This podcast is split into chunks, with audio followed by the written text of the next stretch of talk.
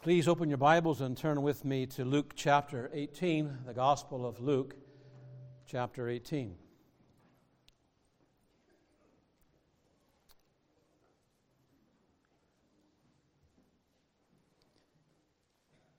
We're going to commence reading in verse 1,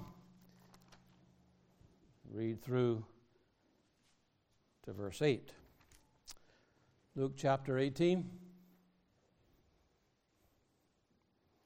Beginning the reading in verse 1, let's hear the Lord's word.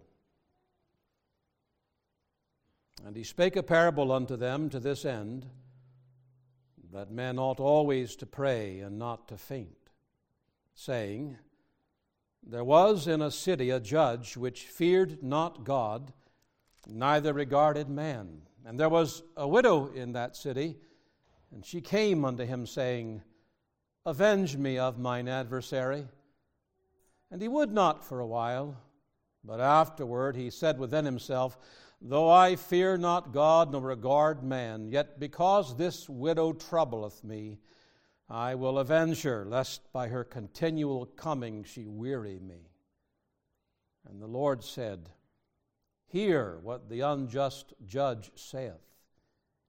And shall not God avenge his own elect, which cry day and night unto him? Though he bear long with them? I tell you that he will avenge them speedily. Nevertheless, when the Son of Man cometh, shall he find faith on the earth? God add his own blessing to that reading for his name's sake. Now, would you bow your head with me for a moment? Once again, ask the Lord just to come next to you and give a word in season for your own soul tonight. Let's all pray. Loving Father in heaven, we still ourselves for a moment as we have some sense at least of how fruitless this meeting will be without Thee.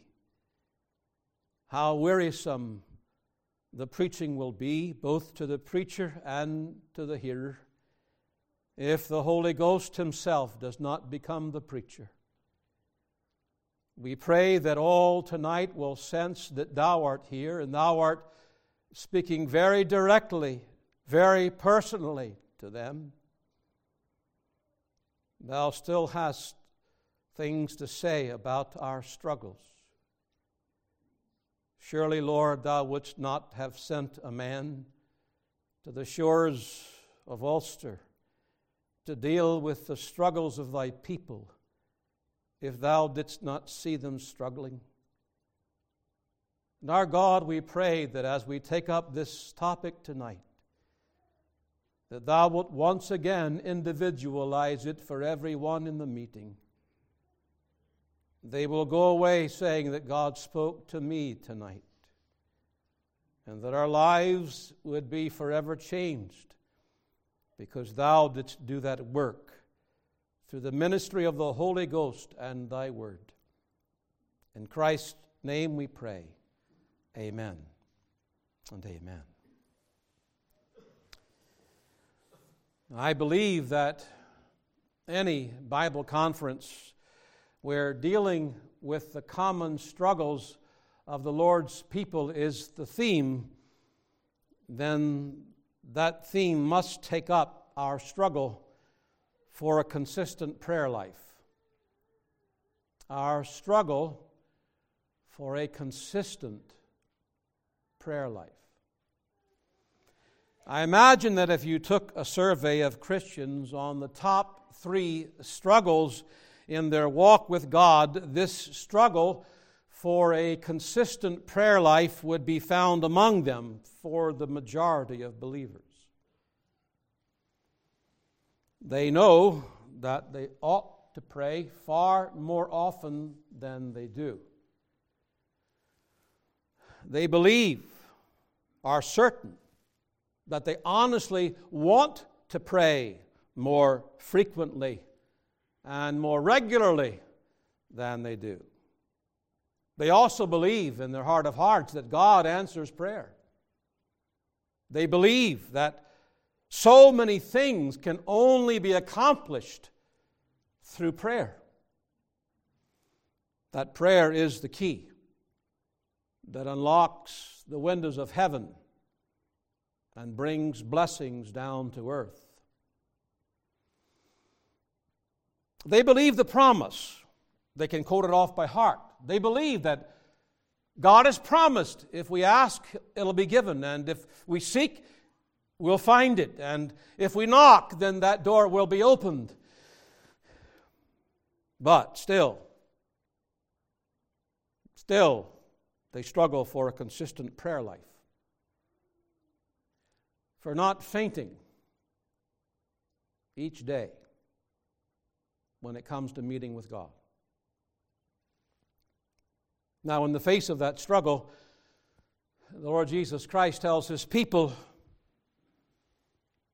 verse 2, verse 1 men ought always to pray and not to faint. The Lord does not merely recommend to his people that they pray, he says men ought always to pray. That word ought means necessary. It is necessary that men always pray. You know, we should think of a strange thing that uh, God should need to tell his people that it is absolutely necessary for them to pray, not to faint in prayer, not to grow inconsistent in prayer, but to keep on praying. That, that should be a, seem a strange thing that God would need to do that.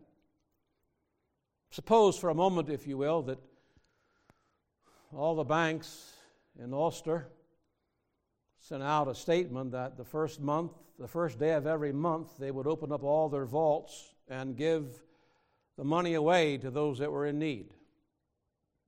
I don't think you'd have to coerce anyone to come up at their closest bank and say, I have a need. Would you please give to me? But you see, that's exactly what's going on because our God, our Father, is in heaven, who said He has everything that we will ever need in this journey to glory.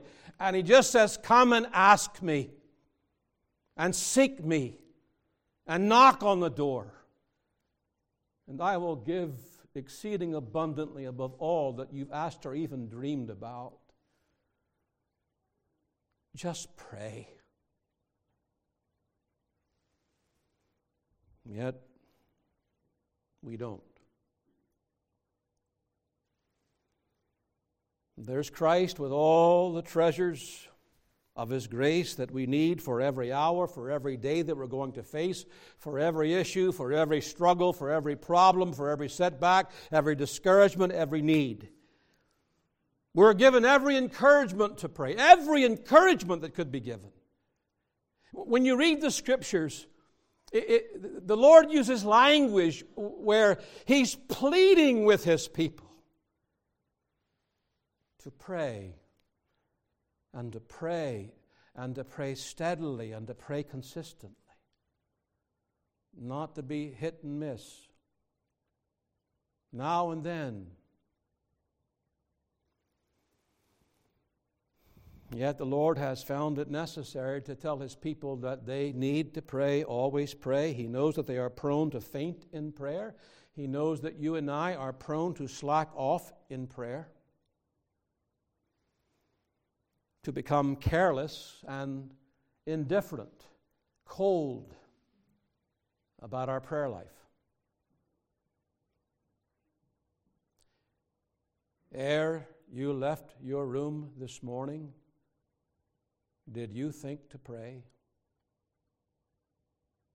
I leave that between you and God. Why is it like this? Why is it that we have this struggle to pray consistently, steadfastly to God? How, how do we deal with this struggle? First, this realize that this struggle will never cease to exist until our sinful nature ceases to exist. This struggle for steadfastness, constancy, not fainting in prayer, that will always be there as long as the flesh is there. It matters not how long you've walked with God. It matters not how many hours you have spent in your prayer closet. It doesn't matter how many verses of Scripture you have memorized about prayer, how many promises you can run off the top of your head. It matters not how many books you have read on prayer. And there are many, many good books on the Christian's prayer life. As with anything the Lord has given as a means of grace to grow the fruit of the Spirit in our lives until our souls fly heavenward, there will always be within us an enemy that fights against all, everything that is spiritual. All that would strengthen our graces, that would develop that fruit of the Spirit. That's why you and I will find it very hard to love our enemies. Right? To love those who despitefully use us, who speak evil of us, who hurt us. And we know what we're supposed to do. It takes grace. And it will be a battle. We, we are told to rejoice in the midst of tribulations. We know that. That's a fruit of the Spirit, but you can't do that any old time you want. It's a battle to rejoice when your world has come crashing down around you. Peace. Ah, you see, every, every grace that we want to see grown is going to be a struggle for us until the flesh is no longer. Paul, he made it clear there's this sin that dwells within him. Until our souls fly heavenward, it's going to be day in and day out a battle. I would be doing you a disservice if I told you otherwise. This is not a conference of let's make them feel good. Let's just tell stories when they are just fluff. No, you got to face the truth. We're struggling. Struggling means a battle. And I know one thing for sure you have a battle you have a struggle with a consistent prayer life.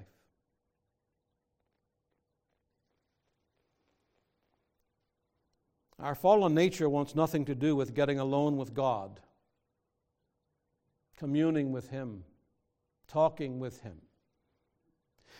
It wants, the flesh wants nothing to do with taking the time to pour out our hearts before Him to take the time, the Hebrew word means, to empty, to empty all that's in our heart. The tendency is five minutes, rush, say the things, and use the prayer jargon. And what? We've had our prayer, we've had our devotions, and move on.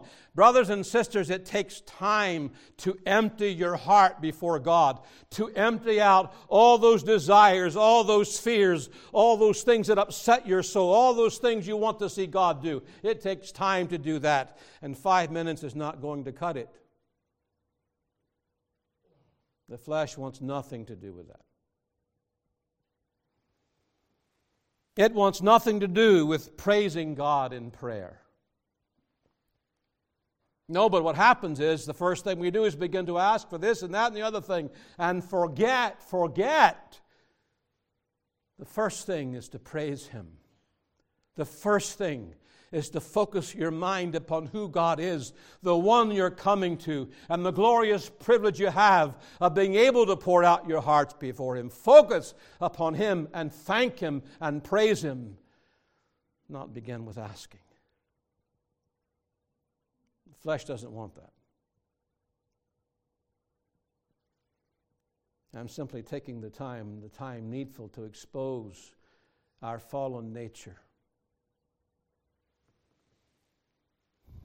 Your flesh and mine is totally depraved. It cannot be fixed. It cannot be renovated. It cannot be repaired in any way. It despises anything and everything that actually pleases the Lord. Anything that is holy. Anything that would weaken it. And prayer, like few things, can weaken your flesh. The flesh, therefore, hates it. I don't know if your minister will remember it. It was almost 40 years ago, and the older we get, you know, it's that old forgettery that works better than the old memory. He might remember. I hadn't been attending the work in Newtown Square very long, and we were on, I think, a Saturday afternoon, taking a little walk in his yard.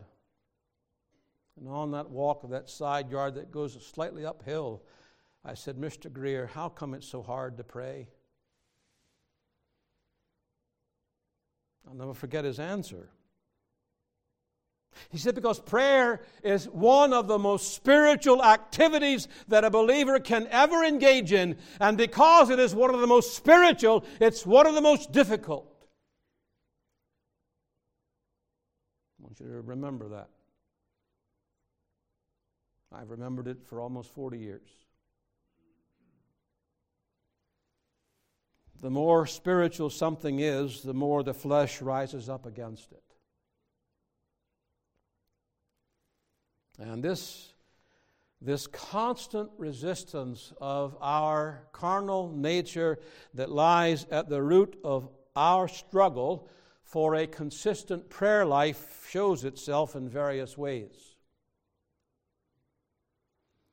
First, we find it hard to pray consistently because our sin alienates us, it distances us from God. We sin every day, word, thought, and deed. We saw that on the Sabbath day. Not a day goes by. Our unconfessed and unrepented of sin builds up barriers between us and the Lord. There is no getting around that because if you're not consistently praying, if there's not a steadfast prayer life, I know what that means. It means there's a whole lot of sins that aren't being told to God and saying, Lord, forgive me. Cleanse me from my sins. So they just build up, and that builds a barrier. It puts distance between us and the Lord. And that, that, that distance, that failure to go to God with our sins continually and daily, what happens? Well, it leaves our hearts cold, careless. And when your heart is cold and careless, it always translates into prayerlessness every time.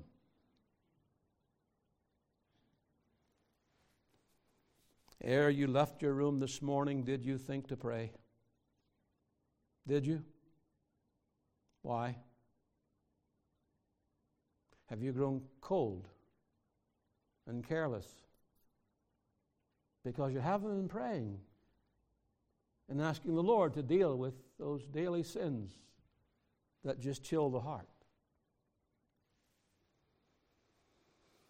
Those of you in the meeting tonight who have been married, I almost said for any length of time, but it doesn't take long to figure this one out. You know what happens when your spouse has, says, has said something or done something that has grieved you. Some way. There's a breakdown in communication. You know what it's like. You live in the same house, you sit at the same table, you sleep in the same bed, but you are not really on speaking terms. You only speak when you have to. Distance has come in between you. But the moment that the husband or the wife doesn't make any difference, the moment the, the spouse comes and says, Honey, whatever term you use over here, honey, I'm sorry. I shouldn't have done that. Would you forgive me? Sure. Isn't that how marriage works? Over and over and over again. That's how it works on a much higher level with God. If I regard iniquity in my heart, if I see it's there, I let it stay there, and don't bring it to God, the Lord will not hear me. If I regard iniquity in my heart. But it's also true, if I regard iniquity in my heart, I won't want to say anything to the Lord anyway. And so the struggle goes on. Again, we struggle with a consistent prayer life because of our proneness to doubt, to doubt the Word of God.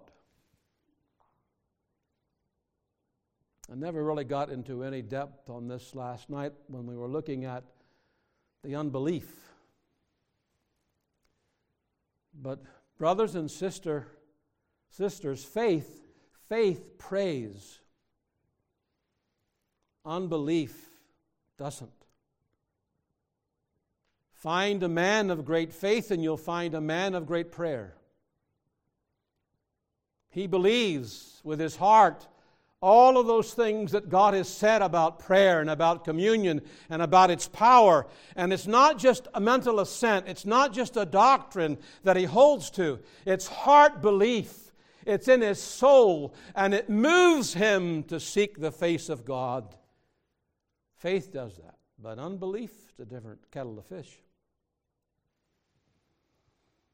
Unbelief arises within and whispers ever so softly, Why pray about this matter? You don't really believe that prayer is going to change it anyway. You ever had those thoughts?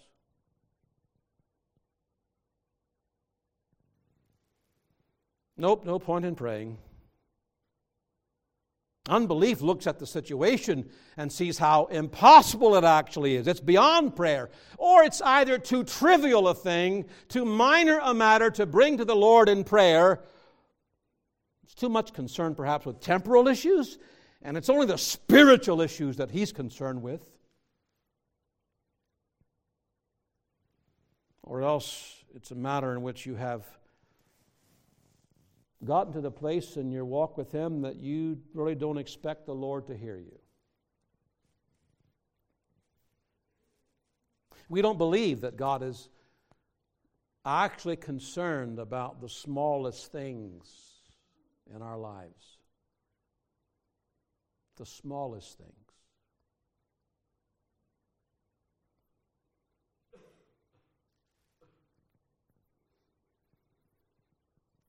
I was running late, going somewhere over here. In your dark, twisty, black roads.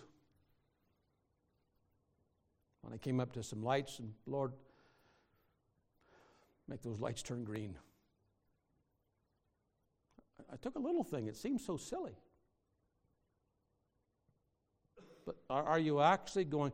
I mean, come on, mothers and fathers. You tell me when your little child comes up and so, so worried about something so little, it's so, you could laugh it off, but you don't because it's your child that you love.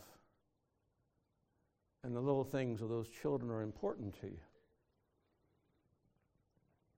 Yeah, but when, when you don't pray consistently, that old unbelief rises up and you don't think that it really matters to God about those little things in your home, those little things that, you know, just worry you.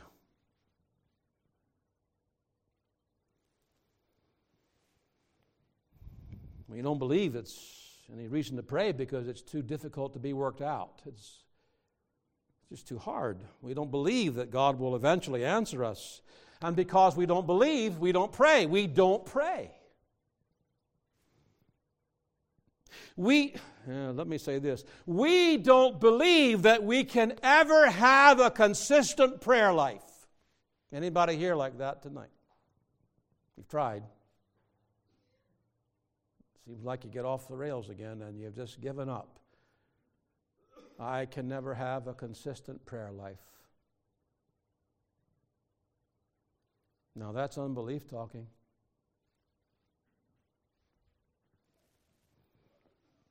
Thirdly, we struggle for a consistent prayer life because we are prone to too easily give up in prayer. We're talking about constancy and, and consistency through, through thick and thin, good days, bad days. The Lord is actually dealing with, in this parable, spiritual weakness. That's why he's bringing it up. This whole parable is about that.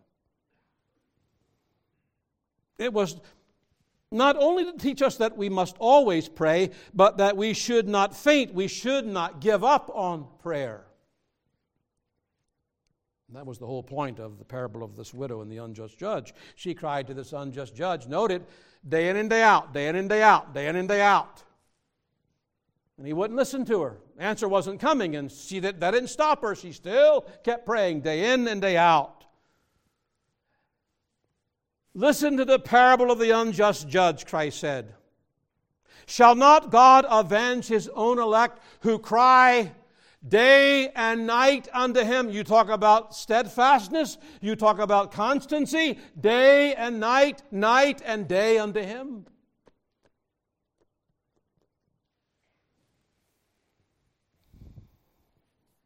But in spite of that assurance from Christ, we still find praying consistently a struggle because we give up too easily in prayer. The second major truth I want to set before you tonight in this struggle. We struggle for a consistent prayer life not only because of the sinful nature within us, but we struggle because the devil resists our every effort for a consistent prayer life. The devil. Christ knew right well that when he told them that they must always pray, he knew he knew that the devil was going to come and would say, You need not always pray. Anything that Christ tells his people to do, he will come and tell them to do the opposite. He will tempt them to do the opposite on any point you want to look at. And certainly prayer is one of them. We sang tonight that well known hymn by William Cowper Restraining Prayer. We cease to fight. Man, don't just sing the words, let them sink in. When we don't pray, we restrain, we hold back, we stop fighting. Here we are talking about struggling with a consistent prayer life. We cease to pray, we cease to fight. Prayer makes the Christian armor bright. Satan trembles when he sees the weakest saint upon his knees. You, you see, Satan has had this experience of thousands of years to actually see what God does through the praying of his people. He knows it, and he's afraid of it. You believe that? He's afraid. I like that little verse in James resist the devil and he will flee from you. Resist is about combat. Resist him and he will run away. Satan will hightail it and run because he's afraid. He knows. He's seen what God has done to the prayers of his people. Simple childlike prayers, but prayers offered up in faith.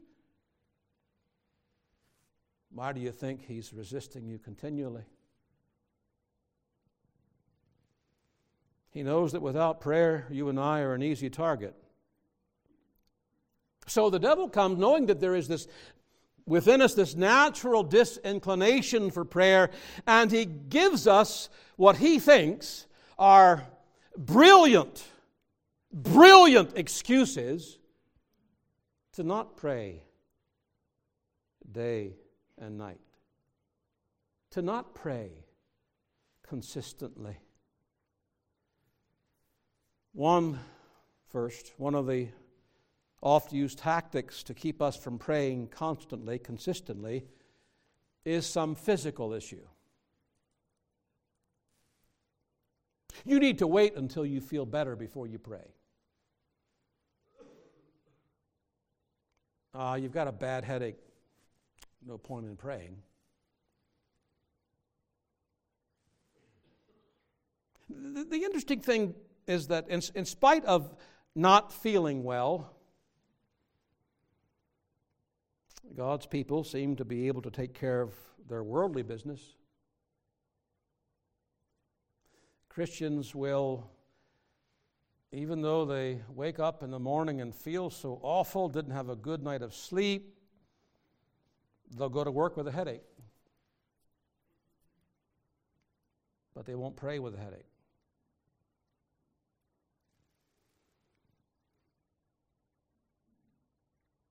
But the headache and, and the, the weariness, the tiredness seem to be a legitimate reason not to pray or stay home from church or not read your Bible, or the list goes on. Puritan William Gurnall put it very quaintly like this He's talking to God's people. Art thou well enough to go into thy shop and not to pray in thy closet? Canst thou waddle so far as to the market and not pray at home? He painted a picture, didn't he? Waddling to the market, waddling to the store, waddling to the shops.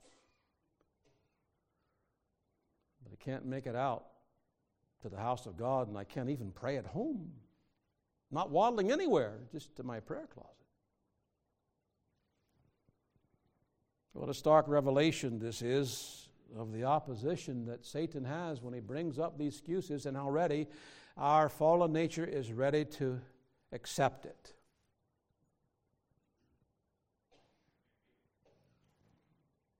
Did you not pray this morning before you left the house because you didn't feel good? You had a bad night of sleep. Is that why?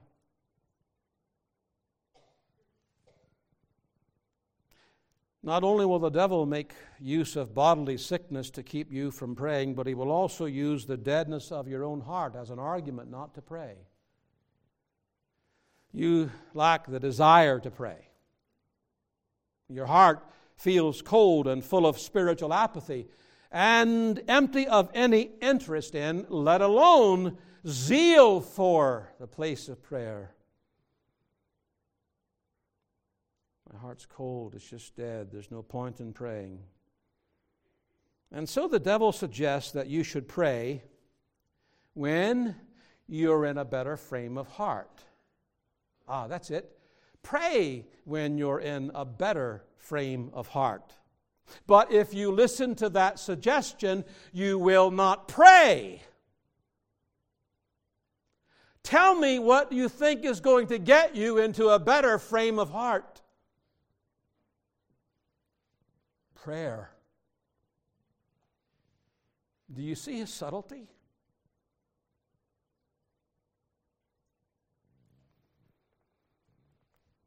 It's like by neglecting prayer now, you will be better prepared to pray later. That's how twisted he is. So, what he's actually saying is you become better at prayer by not praying.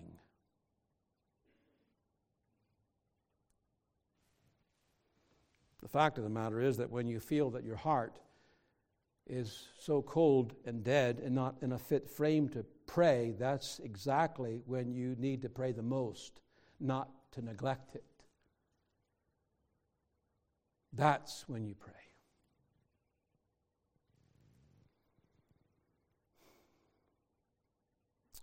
When that temptation comes by Satan, two things, one of two things will happen.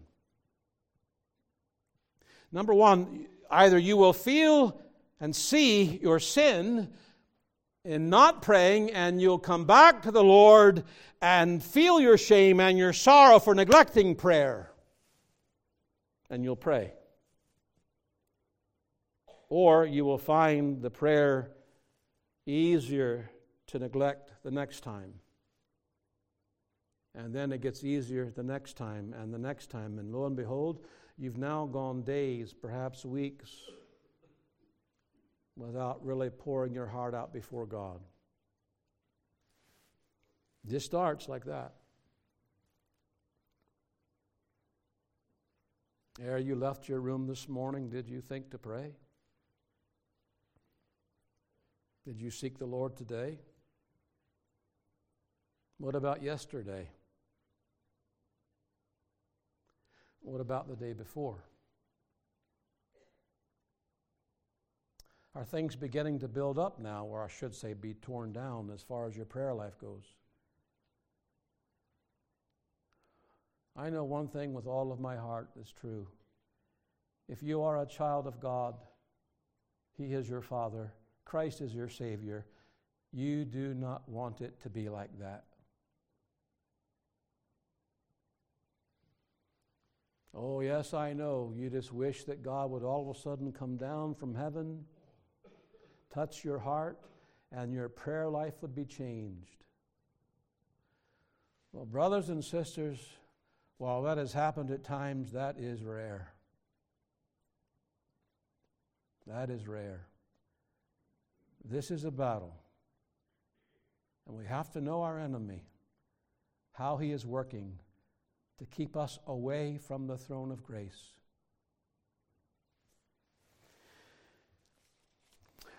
Now, the thing that needs to be asked is this why do I have this, this lack of inclination for prayer? Where, you know, it's like I would like to, but eh, I've tried it, it's not going to happen, and it's sort of hit and miss, and it's more miss than hit. Why, why, is it like that? How come I don't, how come I don't have the desire?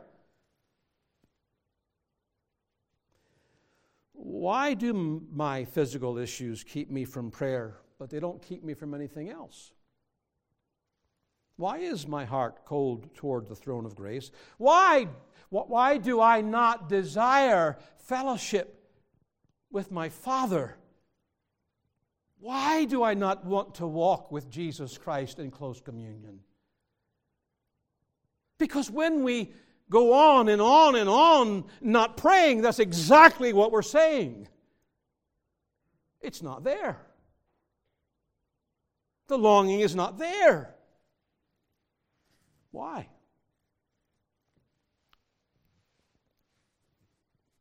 I think because one of two reasons. First, you have been knowingly tampering with some sin. I am not the Holy Ghost. I am not the one who can tell you what it would be. But I can tell you when you tamper with something you know is sin, it's going to have this effect upon you to kill your prayer life. Sinning and praying are enemies. Sin brings guilt. And guilt leaves you feeling ashamed and reticent to go into the Lord's presence because you've got to go and tell Him what you've been tampering with.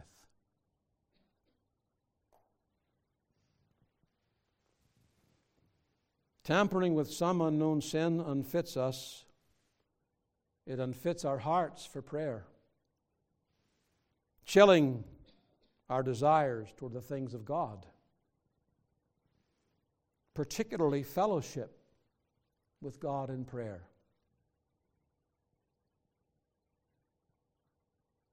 Something that is grieving Him. So, if you, if you want to know why your interest in and desire for and practice of prayer has declined then ask the obvious question Is there some sin between you and Christ? You're dabbling with something you shouldn't be.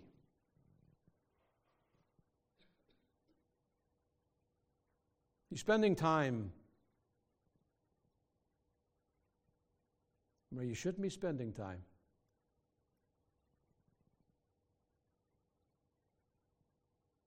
Is your Facebook page more important to you than getting in the face of God?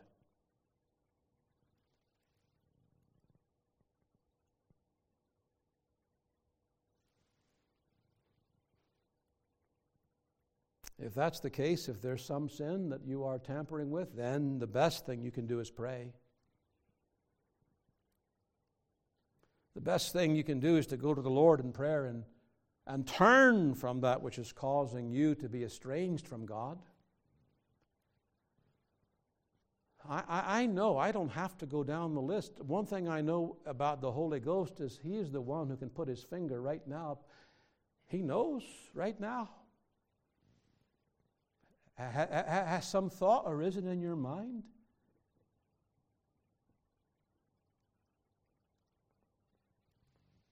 Well, that's obvious enough then. That's why you're not praying consistently. Don't look anywhere else. Anywhere else.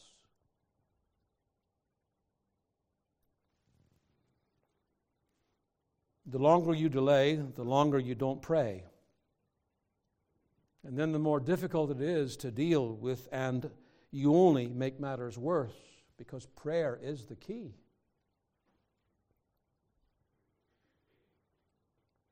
Don't leave tonight until you settle this. Don't push it out of your mind. Please don't. Unless you want to go on continually with an inconsistent life of prayer.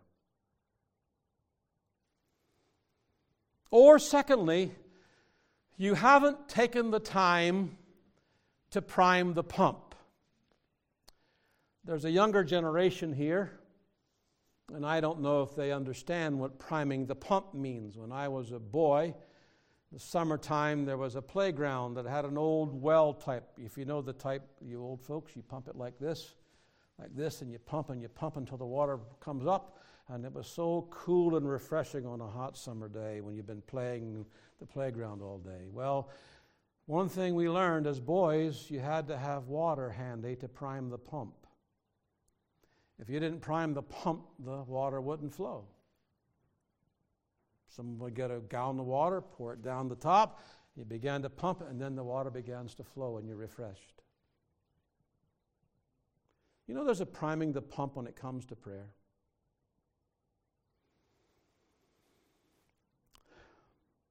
The Lord speaks to us. This is the priming. The Lord speaks to us through His Word through the scriptures, that we might in turn speak to Him. He speaks to us, so we speak to Him. But what if yours is the case where you're not tampering with some sin and you are taking the Word of God, and before you pray, you're reading the Scriptures, asking the Lord, Show me something out of your law. Speak to my heart every time before you pray. Lord, from the Word, just speak to my heart. You're doing all that.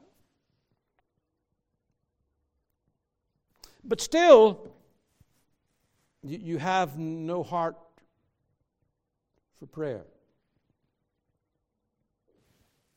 You, you, don't have this real hunger, this real hunger for consistently, day in and day out, coming to the Lord. Well, you know what the answer is? It's going to seem ironic, but the thing you need to do is pray. And pray. And you'll find that it's God's way to stir your heart when you're praying when you don't feel like praying. I gather that many of you have had that experience. I, you know, I, I don't want to pray. I don't feel like praying, no desire to pray. but I know what's going to happen if I don't pray. I know what's going to happen. And then you just get on your face before God and you begin to pray. And what happens? I'll tell you what happens. The Holy Ghost draws near. And when you're said and done, you are so glad that you just went on and prayed when you didn't feel like it. You've had some of the best prayer times ever when your heart was cold. Some of the best prayer times ever. You know what God was saying? You just pray on. No matter how much you don't feel like it. Because I am a God who is true to my word, and when you call upon me, I am right there to hear you. But you've got to pray through it. You've got to pray through the coldness. You've got to pray through the indifference, the inconsistency.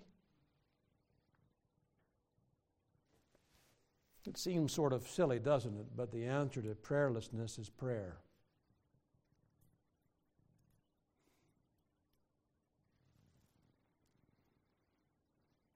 One of Satan's most successful tactics to prevent the believer from a constant prayer life is this one you don't have time. How many times, and the place that should be visited has not been visited, the prayer has not taken place because the devil has suggested, and we actually listen to him, that we need to pray later because something is right now too pressing and you must deal with that. I'll come back later. And you know what? You don't. Or if you do come back to it, it's hurried because you've been dealing with that urgent matter that's so important. In, in, in, his book, Freedom from the Tyranny of the Urgent, it's a good little book worth purchasing. Amazon, it's for sale. Freedom from the tyranny of the urgent. Charles Hummel wrote this our greatest danger is letting the urgent things crowd out the important ones. The urgent things crowd out the important ones. We live in constant tension between the urgent and the important. The problem is that many important tasks need not be done today or even this week. Additional hours for prayer and Bible study, a visit to an elderly friend, reading an important book, these activities can usually wait a while longer. But often urgent, though less important tasks call for immediate response and gobble up our time. Endless demands pressure every waking hour. Their appeal seems irresistible and they devour our energy. But in the light of eternity, their momentary prominence fades. With a sense of loss, we recall the important tasks that have been shunted aside. We realize that we have become slaves to the tyranny of the urgent. Does it sound familiar? You go to pray and something pops up in your mind. Oh, I've got to go deal with that. Oh, I forgot I must run here. It's urgent, it's so urgent. But it's not important.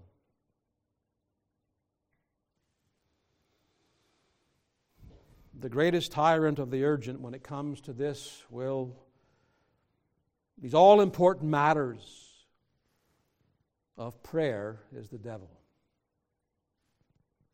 He loves to fill our heads and our hands and our prayer closets with urgent things, even with good things, as long as it keeps us away from the one thing that's needful.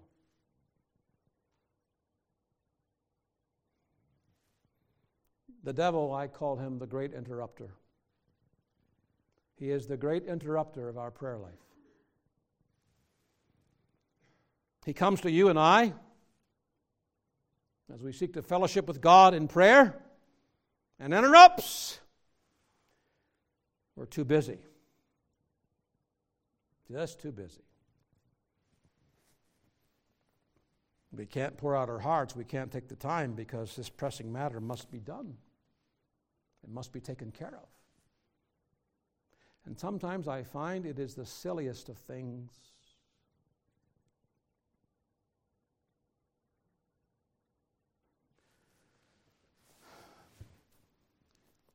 I began to pray this morning, and the thought went through my mind oh, the wash is in that dryer, and I got to make sure it gets done. It won't get wrinkled if I don't get it out. Out of the blue. I mean, that's really urgent, isn't it? Really important. I knew what he was about. He just didn't want me to pray.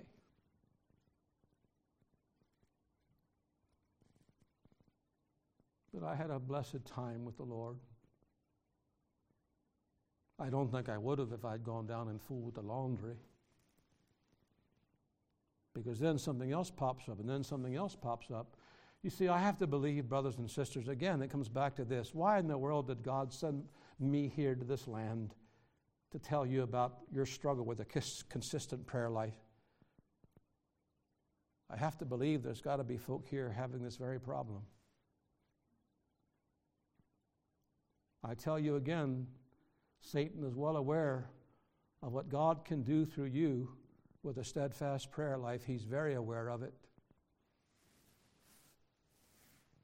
You talk about the way that God changes his people. You talk about the way that God gives power to make you useful. He knows it happens through prayer. That's why he trembles when he sees you on your knees. Sure as anything, I know when this meeting is done and you go home and you say, By God's grace, things are going to change. You have now a target on your back. And He will double down.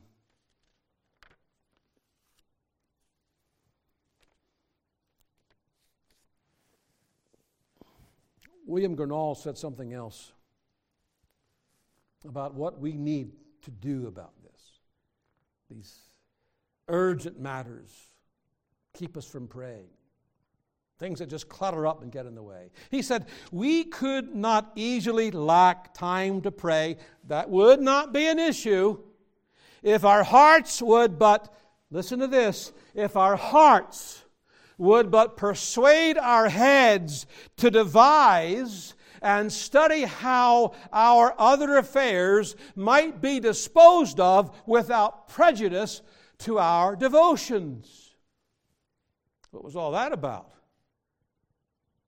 If our hearts would just talk to our brains and we would sit down and figure out, our day could be arranged so these things are not going to get in the way.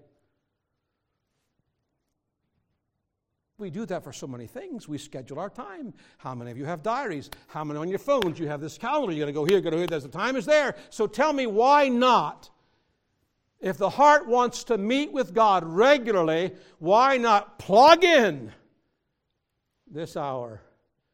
I meet with God. It's practical.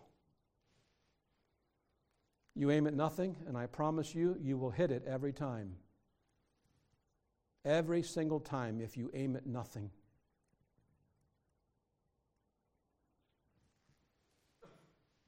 So sit down and work out what needs to be done.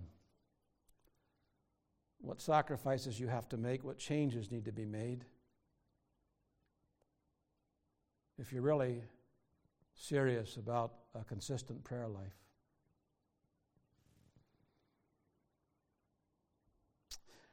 We need a, a better understanding of the priority of prayer in our walk with God.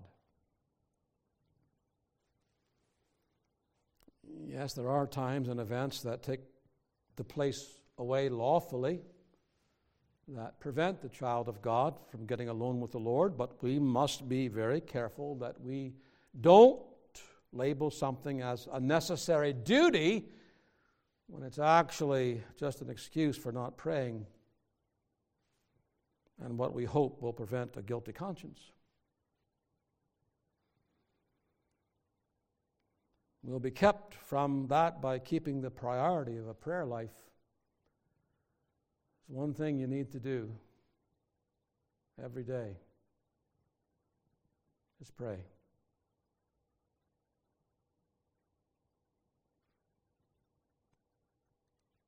Third and finally, and to me this is the most important of all, it doesn't require a lot of exposition because it gets to the heart of the matter. Remember that prayer is all about a relationship and not about a ritual. Prayer is all about a relationship and not about a ritual. Prayer can become that, you know, it can become a ritual.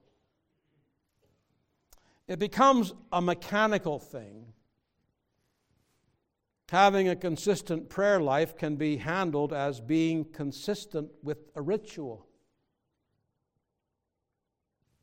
But prayer is about enjoying Prayer is about enjoying a living relationship with a living Christ who wants our continual fellowship. It's a relationship. Your marriage is a relationship. You talk with each other every day because you're in a relationship on a much higher plane. If you're His, you're in a relationship, a loving, tender relationship with Jesus Christ, with your God, with your Father.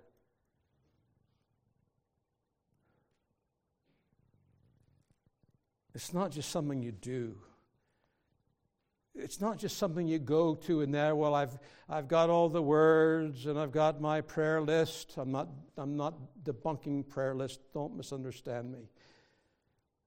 And you can say, I, I've, I, I can say the right prayer and I, I know the words you use and all the, the pat phrases and still not meet with God.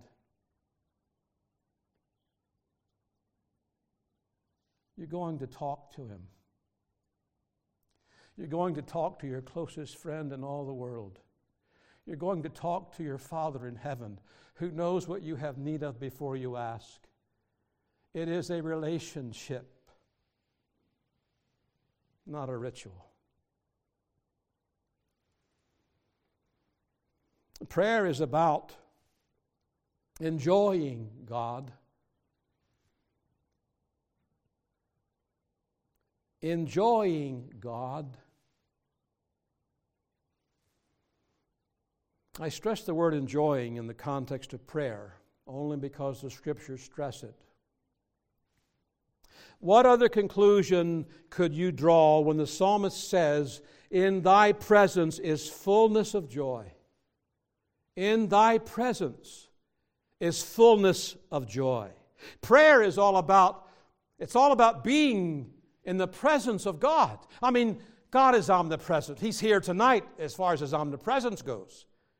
There is no place where God not is. He fills all space with all of his being, and he doesn't have bodily parts.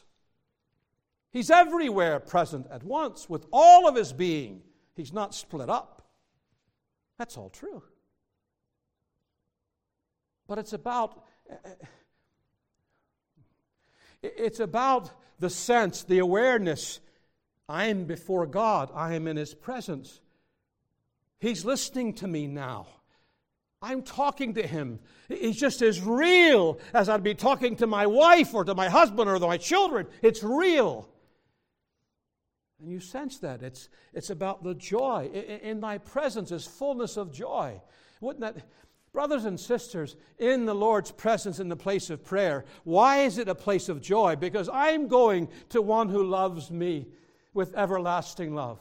He knows all that's bad about me. He knows all my faults. He sees what I do every day. He knows my proneness to wander. He knows my prayerlessness. He knows when I don't desire, desire Him. And still He says, I want you to come near. Come, child, just come. Oh, it's so good to see you. It thrills my heart that you're here. Now, what do you have to tell me? Come on, come on. Pour out your heart to me. I'm here to listen. You just don't know how much I love you. I'm so ready to help. I'm so ready to hear. That's prayer.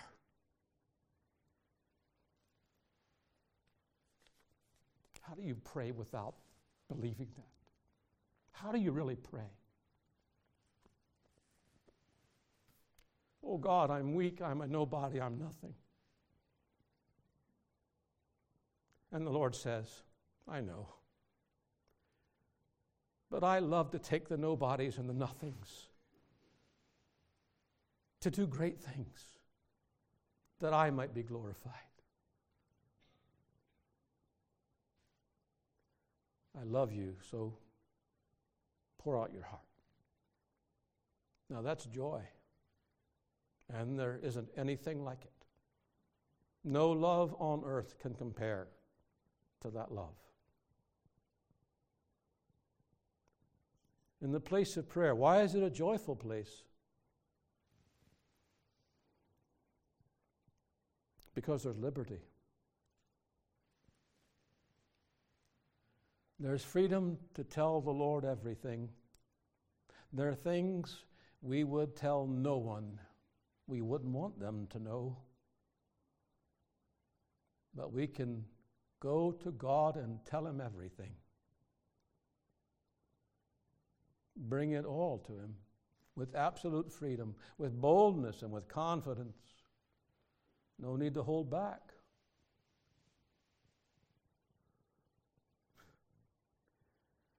I tell you, when you're free, you're happy. that's why we get into bondage when we don't pray.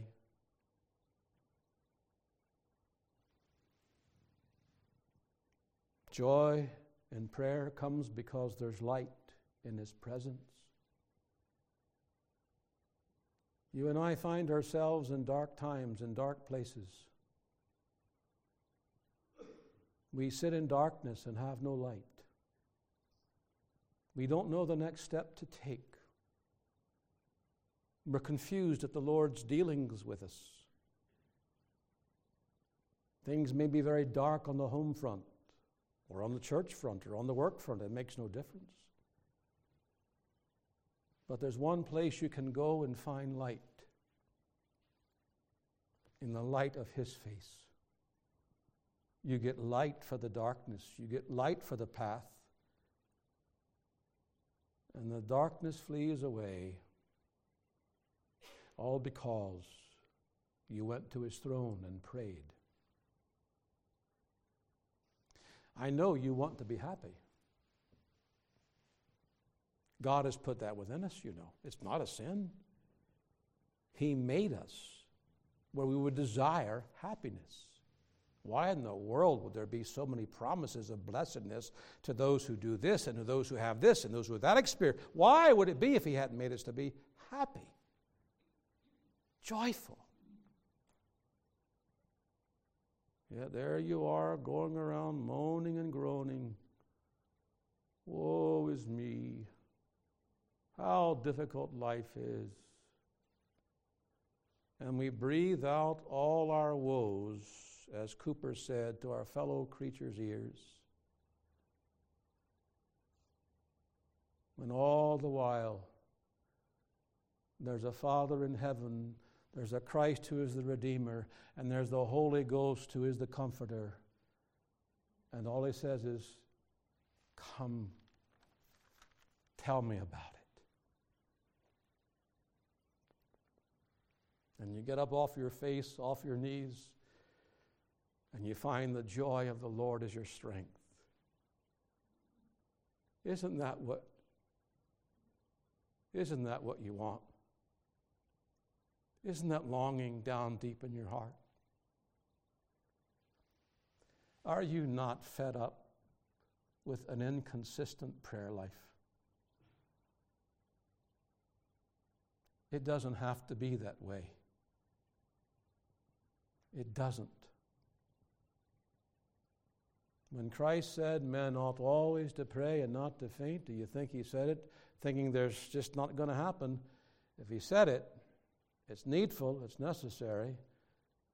He has all the grace you need to do what he said to do. Now, will you go home tonight? Things getting in the way of starting the day with God, first things first? What are you going to have to change? Tell me. What are you going to have? To go home, write it down, plan it out. Lord, this is it. And this God of grace will give you all the grace you need to do it. Believe it because it's true. Not because I said it, but because God said it. Let's bow our heads in prayer. Let's seek the Lord.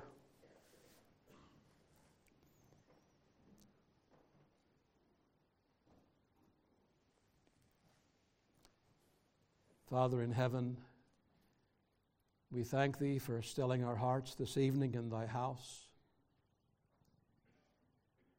We have sensed Thy nearness. We do not believe that Thou dost draw near to Thy people to leave them where they are.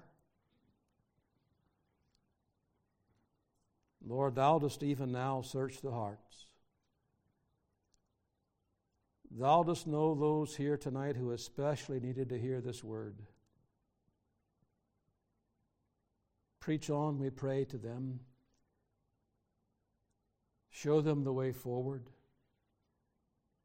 Pour thy grace into their souls. And may thy work here in Ballymena see thee do wonderful things